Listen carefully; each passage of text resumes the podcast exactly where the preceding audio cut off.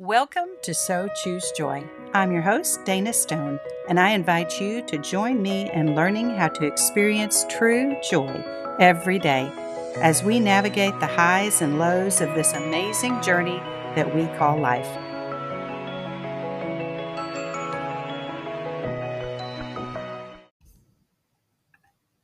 Welcome back to episode five of my So Choose Joy podcast. Today, I'm going to share my fifth midnight to morning moment, learning how the love of God can move us from failure to victory. It's been over 10 years since Daddy died. Tears of sadness and grief have slowly transitioned into tender smiles and sweet memories. Our relationship wasn't always perfect, none ever are. But I can say without hesitation one of the most important gifts Daddy ever gave me was that he always found a way to speak life into me, no matter the circumstance. In good times and bad, Daddy never wavered in his unconditional love for me. Today, I want to share a personal memory of him, a moment in time when he chose to speak hope, encouragement, and faith into my life when I felt like a total failure. Failure, falling short, the inability to perform, a lack of success. I come from a military family. Daddy served over 20 years as an Army officer, and our home, like the military, was very structured. There were firm rules and boundaries, and as I grew up, I learned how to abide by them and stay inside the confines of those rules. Daddy served a tour during the Korean War and two tours of Vietnam and numerous temporary duty assignments. He was gone a lot, and when he was home, he sometimes struggled to find a way to fit into our family dynamics. Even though he wasn't very demonstrative or vocal with his affections for us, we knew Daddy loved us being the baby of the family, I probably had it quite a bit easier than my older brother and sister. And as they became adults and moved out of the house, I had my parents all to myself through most of my high school years. I didn't want for much, and because my parents were a little older than most and had already raised two children, my life was simple and more relaxed during those years. That all changed when I went off to college. Those rules and boundaries that had been such a normal part of my life suddenly disappeared overnight. And I spent most of that first semester living outside the box I had lived in the first 17 years of my life. I had a great time that semester, but reality hit at the end of it when I awakened to the realization that going to class was a critical component of actually passing the class. You know that bad dream that everyone has while they're in college? The one where you wake up and realize you have a final in a class that you forgot to go to the entire semester? Well, that was my reality, except I hadn't forgotten to go to class. I had chosen fun over attending to my studies. And with that choice, I had now managed to fail four of my five classes. I knew my parents were going to be none too happy about my foolish behavior, and failure was written on my heart at that moment. With Christmas break quickly approaching, I knew when I got home I was going to have to face the music. Back then, grades were mailed directly to your parents, and my grades would already be there by the time I got home. So I secretly planned to arrive home late at night after my parents had gone to bed, hoping I could at least get one good night's sleep before the punishments were handed down. I snuck in the front door, quietly wait, made my way upstairs to my bedroom, and closed the door, breathing a sigh of relief that I had made it in without waking them up. As I turned on the light, a handwritten letter on my pillow caught my eye. The handwriting was unmistakable. Daddy had the most beautiful penmanship, and I recognized it immediately. My heart sank, and my initial thought was that he was so angry with me that he didn't even want to face me in person. I sat down on the edge of my bed, took a deep breath, and picked up the letter. Here's what it said Dana, your mother and I are with you all the way in your academic pursuits. All you have to do is give it your all. We can ask no more. We know you feel bad about your grade slip. So do we. But don't let past performances influence your perception of who you are and what you are capable of in the future. You can do better because you know you can. The first semester can be a great opportunity for any new college student, or it can be a total disaster. What makes the difference is how you handle it either way. Don't get uptight over things in the past that you can't change. Just look at the future as an opportunity in which to excel past any failure and move forward to success. We believe in you and we love you. Dad. In that moment, Daddy had chosen to show me that his love for me was unconditional. He chose to let me know he was in my corner, that he believed in me, and that he was confident that the future held great things in store for me. He chose to look past the disappointment of my failure, the frustration of the financial sacrifices that he had endured to make college possible for me and to forgive the poor decisions I made that had led to that moment. Instead, he chose to speak life into me. And the next morning, there he was, with arms wide open, telling me that he was confident that the lessons learned from my momentary failure would lead to great victory in the future. And they did. So my question for you today is this Have you failed at something that you don't think you can overcome? Do you feel like you don't have the ability to rise above that moment and find firm footing again? Is the enemy telling you that your failure will lead to a lifetime of regret and consequences? Has he written failure on your heart? How do we overcome falling short in life? How do we walk in the morning light of victory? Victory, to triumph, to experience success or superior position against an opponent, difficulty, or situation. You know, that simple note from Daddy let me know I wasn't in it alone and that failure was not the end of my story. He could have chosen in that moment to berate me, condemn me, and give up on me, but he didn't. He chose to show me through his words and his actions that he saw the best in me and that he would stand beside me even when I fell and failed. It gave me the courage to look failure in the face learn from it, and make choices that changed the course of my life. I went back to college, put in the hard work, graduated with honors, met and married the man of my dreams, and now, 39 years later, we've been blessed with four amazing children and six grandchildren so far. I gave my life to the Lord in my 20s and He hasn't left my side since. His Holy Spirit has walked with me through other failures and disappointments and taught me valuable lessons along the way that have steadied my feet and allowed me to keep moving forward in victory with hope and joy.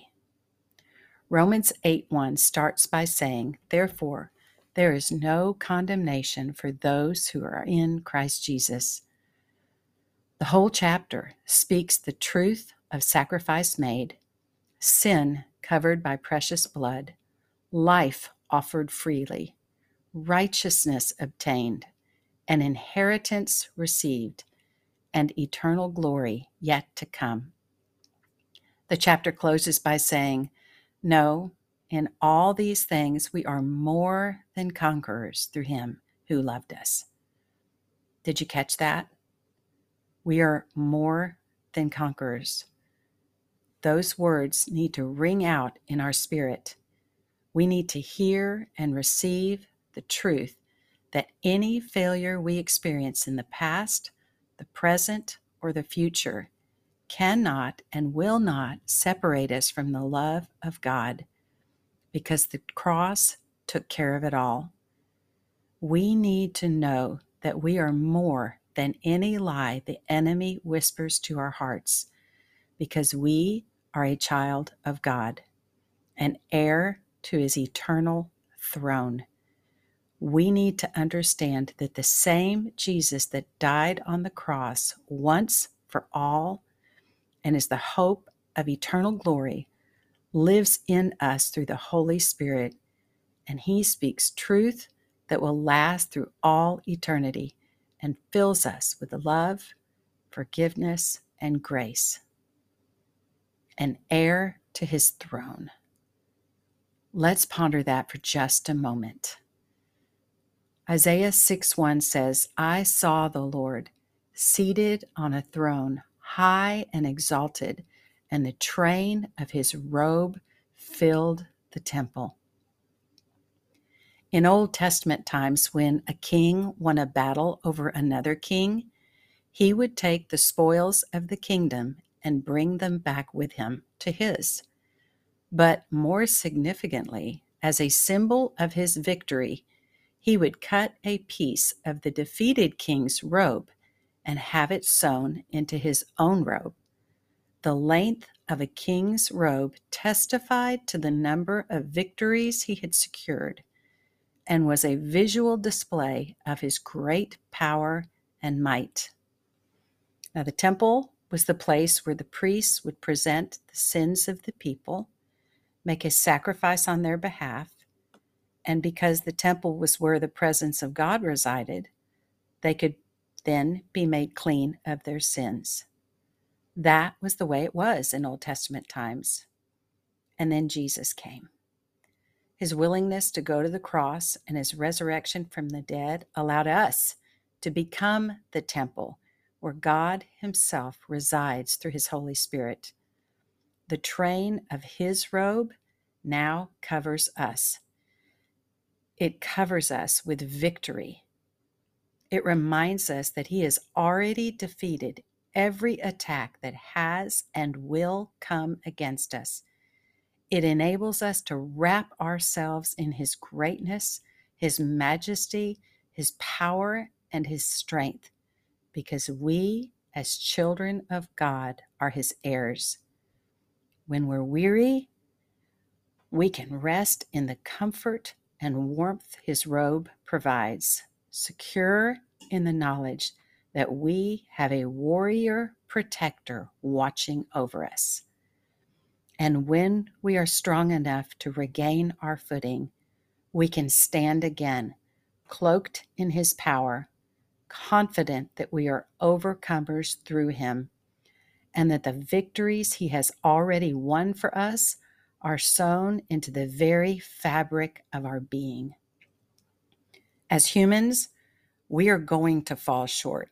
We're going to fail, but those failures do not define us. The cross defines who we are children of God. The love that was born on that cross gives us the courage to rise up every time we stumble and fall. It gives us the courage to begin again because we have the hope of glory living within us.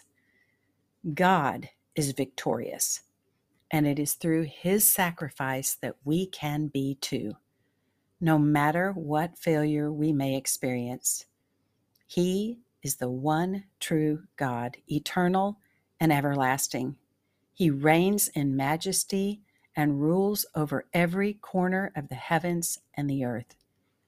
He's our Redeemer. his shield, and his sword have defeated the enemy on our behalf.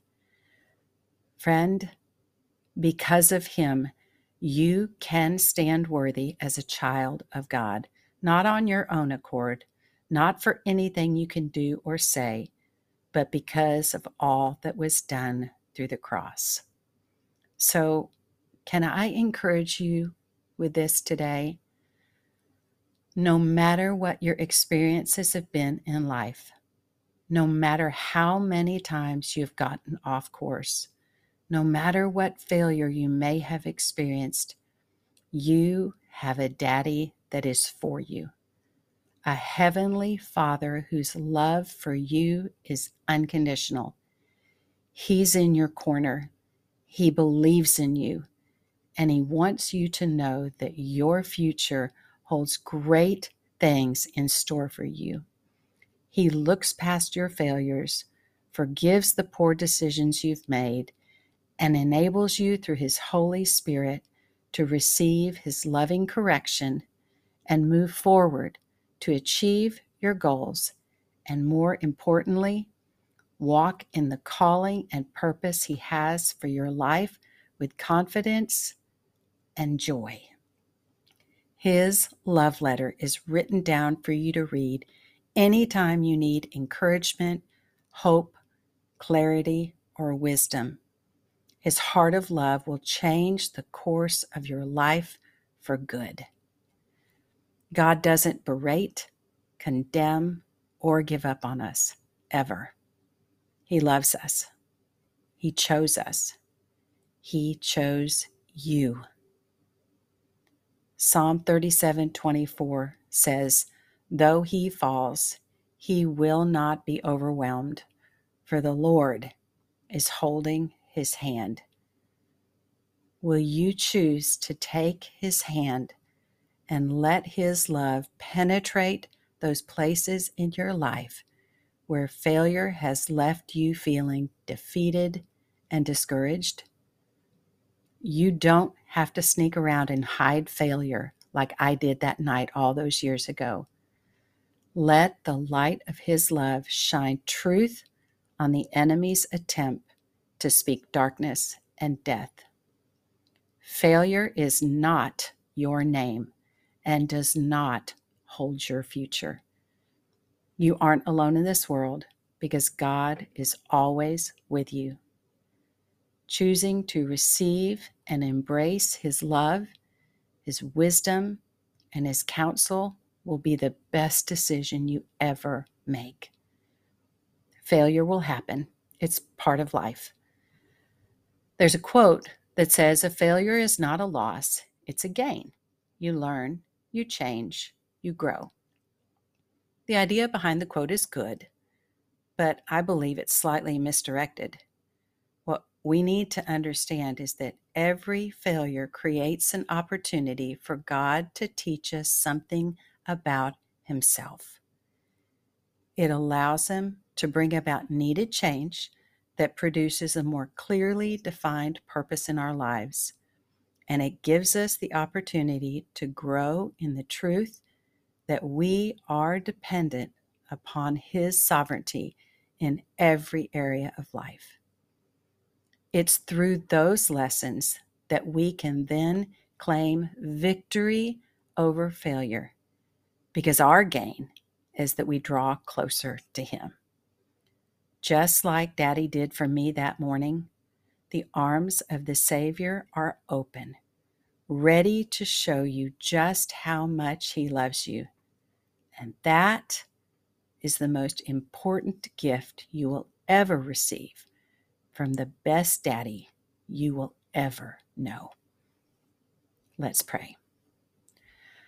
Lord, life can be challenging, and this human body will fall and fail. Help me to learn, change, and grow closer to you through every failure so that I can experience more of your glory and power in my life. May your purposes and plans for my life bring victory not only to me, but to the kingdom. And may I reflect your glory for all to see. In Jesus' name, amen. Okay, some focus scriptures for you this week. Deuteronomy 20, verse 4 For the Lord your God is the one who goes with you to fight for you against your enemies to give you victory. 1 Corinthians 15, verse 57 Thanks be to God who gives us the victory through our Lord Jesus Christ. Philippians 4, verse 13 I can do all things through him who strengthens me. And Romans 5, verses 3 through 5 Not only that, but we rejoice in our sufferings, knowing that suffering produces endurance, endurance produces character, and character produces hope. And hope does not put us to shame because God's love has been poured into our hearts through the Holy Spirit. May the Lord bless you and keep you and make his face shine upon you. Look forward to being with you next time. Thanks so much for joining me today. May the joy of the Lord be yours today. See you next time.